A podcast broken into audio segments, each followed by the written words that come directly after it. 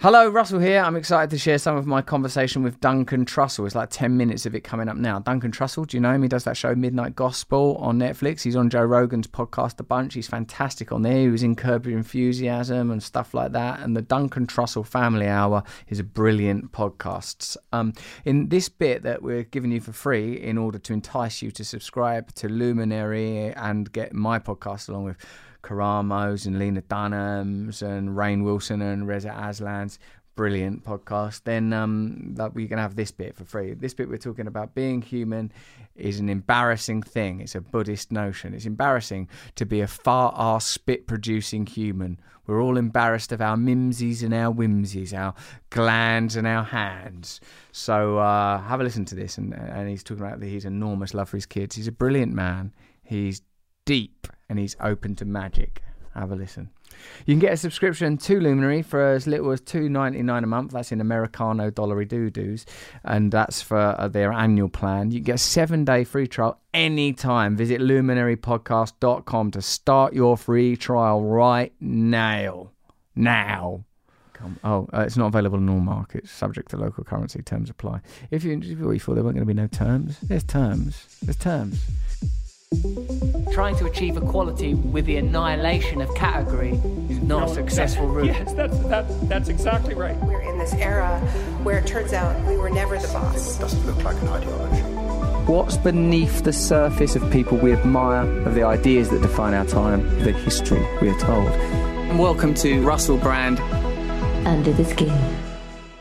One of the things that interests me about people that are experienced with psychedelics is it's an, sort of an almost a postmodern and somewhat sophisticated way of talking about God without, you know, the, the sort of automatic recourse to atheism that sort of seems to be the dominant mentality in like what we might call like the chattering classes or the in intellectual circles, that is considered sort of dumb to believe in God. I love you. Oh. The chattering classes, the automatic recourse to atheism. I'm, t- I'm taking that forever. The automatic. I'm sorry to cut you off. Please continue. Beautiful terms. I just wanted to underline them. Fantastic, and thank you.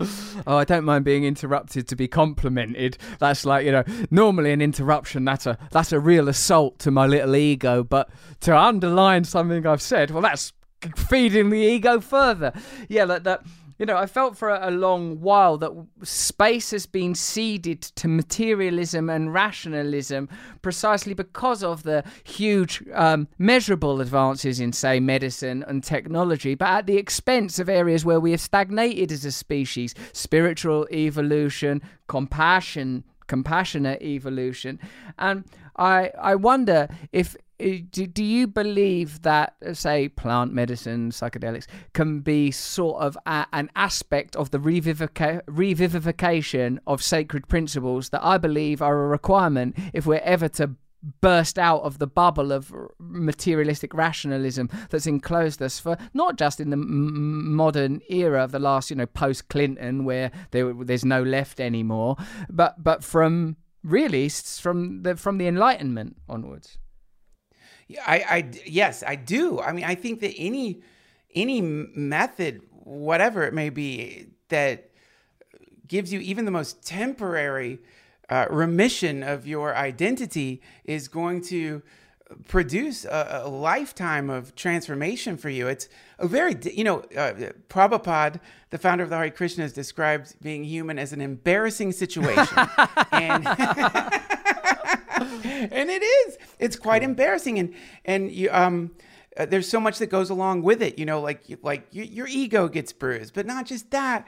You you have to have bowel movements. You have to piss. You have to keep drinking water. And there's this weird feeling of like, well, we have to eat, so we're always being driven by this need for food, and then, you know, all the other stuff that goes along with being human. It's really embarrassing. And if you think this is all there is, then you are going to start having a really bad trip. It's no different from when you are getting that feeling that you're never going to come down. And so in this sense, except there is some ominous thing called death, it's some random time that's going to happen where you just suddenly stop being high on the human condition altogether. And that's equally terrifying because we have this amnesia and it's all we've known. And so, you know, I, I think that earlier times, there were periods in humanity. Terrence McKenna, uh, there's a great book, I believe it's called The Archaic Revival, where he talks about the, uh, you know, ancient cultures that were, uh, he creates a differentiation between what he calls dominator culture and uh, I think partnership cultures where, and, and dominator cultures tends to be patriarchal, partnership cultures tend to be matriarchal. And so if you look back at mushroom cults, they often have along with them what appears to be a reverence for some for the goddess. You see that the pregnant woman figurine, the worship of the pregnant fig, the feminine form. And so uh, his premise is that psychedelics instantly connect you to that, specifically what he calls exopheromones, you know, psilocybin, ayahuasca. These are literally the, you know, because plants communicate with each, o- with each other using some kind of chemical release, which are known as exopheromones. And so his premise is that uh, cannabis, psilocybin, and ayahuasca, any naturally occurring psychedelics, are actually communication nodes that the earth is sort of perspiring into the human consciousness to communicate a message regarding our place in the universe and to hopefully compel us to become less destructive. Uh, and so that that's a beautiful way of, of looking at it, is that these psychedelics are, are sort of letters from planet Earth to the human psyche regarding what we actually are. And in between that uh, realization of what we actually are, we have this periods in history that are telling us something completely different. You're just a bundle of atoms. You're just a brain. You're just matter. You know, do you know Bob Thurman? Oh yeah, like Uma Thurman's He's, dad, Buddhist guy. Yes, he he was at this Ram Dass retreat, and I'm pretty sure he thought I was you for a couple of days. He was calling me Russell, and I was flattered. But he's brilliant. He's he's this wonderful Buddhist scholar, and he talks about how for humans, did we get to... on? Did me? Did I get on with Bob Thurman when I was you? When you was me for a retreat? Did you build me a Listen, good relationship? I don't want. Or when it, I, I see him, is he going to that... go get out of my sight? I thought you meant, do we make love? uh, the the no, not a Ram well, you know, retreat. I don't assume that you're going to make love to Uma Thurman's dad. Well, you should come to a Ram Dass retreat. The well, the anyway, the what he was saying is to really pull off, to successfully pull off guilt-free eco-destruction, you need to establish a purely materialistic form of everything. Because if you do that, you can dump oil in the ocean because who gives a fuck? It's just a bunch of atoms, right? Who cares? This thing is just a mis- not even a mistake. It's not, because a mistake would require a sentient force to create it. It's just some temporary coalescing of atomic particles that have complexified into what we are right now, and basically just figure out a way to get as much food in your stomach and to fuck as much as you can, build some nice shells, and then die and go into nothingness forever. This is the this is the mind state we need for exploitation to work guilt-free. Brilliant. And so that's, well, man, he's brilliant. I love him. And, you know, I think that these psychedelics, they instantly eradicate the ability to have that mind state, because what are you going to do when you connect to the, you know, Godhead or whatever you want to call it? It's very hard after that to be as exploitive as you were before. Duncan, when you uh, explain that, it m- helps me to remember that what we have done is acculturated our appetites, the appetites that are just there to ensure the survival of the vehicle that we're in, like eat food or the vehicle will shut down, have sex or there, you know, that'll be the end of the line.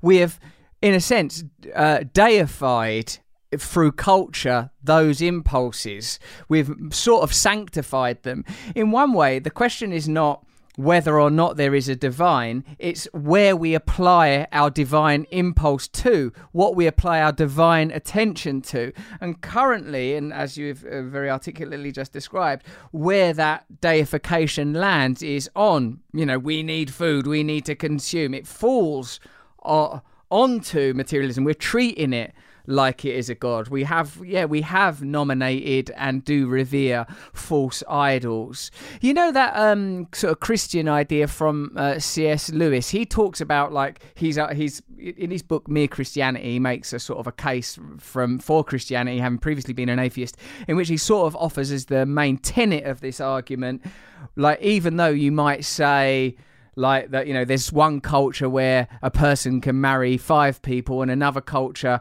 where a person might marry one person. There is, you know, varieties and ethics and moralities in which there is variation. He goes, there are no cultures where a person will be applauded for running away in battle. There's no culture where it's cool to let all your friends down.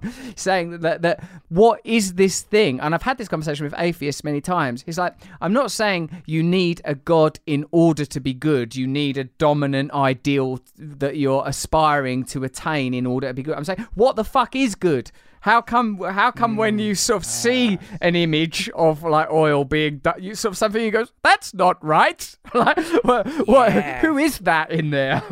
What is that? What a great, what a great question. I think that that that is a question that's worth many incarnations exploring that question and uh, looking into the not just what is good, but the whenever we see a thing that we think is good. The the almost um, the almost robot like reaction to it, where you, you try to grab it. It's a um, God. There's these great videos on YouTube of people sort of tormenting raccoons. They give them sugar cubes, and you know raccoons wash their food, and so you give a raccoon a sugar a sugar cube, and it'll try to wash it, and then it disappears in the water, and the raccoon is like, "What the fuck? I just, the food has just vanished. It, it was just here, and now it's gone." And I can't think of a better symbol for the situation of a human being encountering that good that you're talking about. You try to grab it, you put a fence around it, protect it, whatever it is that you try to do to hold on to it. And then before you know it, it's just gone. And that's an incredibly frustrating experience that must be a result of, I guess you could call it ignorance, which is a really sweet and sad thing humans do, which... God, I don't know why I'm like going all Hare Krishna on you right now, uh, Russell Brand. I want you to shave your head, Russell. But uh, the, the the you know uh, one of the descriptions given regarding what you're talking about is imagine if you were addicted to heroin. I was. But you got hit in. Okay, but imagine if you got hit in the head oh. and woke up in the hospital with amnesia. Uh, oh. But you were completely addicted to heroin, but you didn't know what could fulfill this need that you had, and so. Suddenly you might find yourself like drinking shit tons of, I don't know, booze, you know, finding, getting into sedatives, like this weird sort of like instinctual search to get back to heroin. Well, this is the reverse of that, which is that we're born with this strange form of amnesia and yet still inside of us is the desire to connect with God, to come home as it's called. And so there's the, the compulsion to fuck, to get high, to get money, to get power. These are all attempts to try to go home. And every and the frustrating thing is every time you get to whatever the particular um, imaginary home that you thought was going to give you what you found, what they call it chasing the dragon, is you realize this isn't doing anything for me. I've heard comedians, I never got to do it, but there's a they talk about after the Tonight Show, you want to kill yourself. Like you finally, you know, you've been doing stand-up so much. You have a great set on The Tonight Show. This is an old, this is an antiquated idea. You're back at the hotel room. You just did it. You were had your great set, but now what? Now what? What are you gonna do now? You you the thing you've been working on for so long. You got it, and now what? You're just in the hotel room, watching Forensic Files, looking at your phone, and you're just where you were before. And so this is that. Frustrating quality. Maybe that's the circuitry that drives addiction, mm. which is why, you know, I love people who've struggled with addiction uh, because they're, you know, saints basically. Like if you run into any addict, it's like you're definitely hanging out with someone who is an intense devotee, uh, almost practicing bhakti yoga. Well, that was me and Duncan Trussell augmenting a friendship. I uh, first heard him on Rogan, but I watch Midnight um, Gospel all the time, and I urge you to do the same thing. It's really weird. I watched it yesterday. I was watching it. My kid likes it as well. It don't seem to matter if you can't understand the more cerebral content. You just enjoy the visuals. Anyway, uh, you can talk to me on in any of the social media site of your choosing, and I will do my level best to respond to you and care for you. Uh, we'll be back next week with someone who's too secret to even begin to mention to you, not least because we don't know who they are yet. If you want to listen to some old episodes, do. There's Amanda Palmer, there's Frankie Boyle. Check my YouTube channel every single day of your life until your final exhalation for new spiritual videos. I couldn't love you more. I'm just too selfish. No, I couldn't love you more because it's abundant. If you enjoyed that conversation, join me over at Luminary for the latest episode of Under the Skin. Go to luminary podcast dot com, start your free trial. See you there.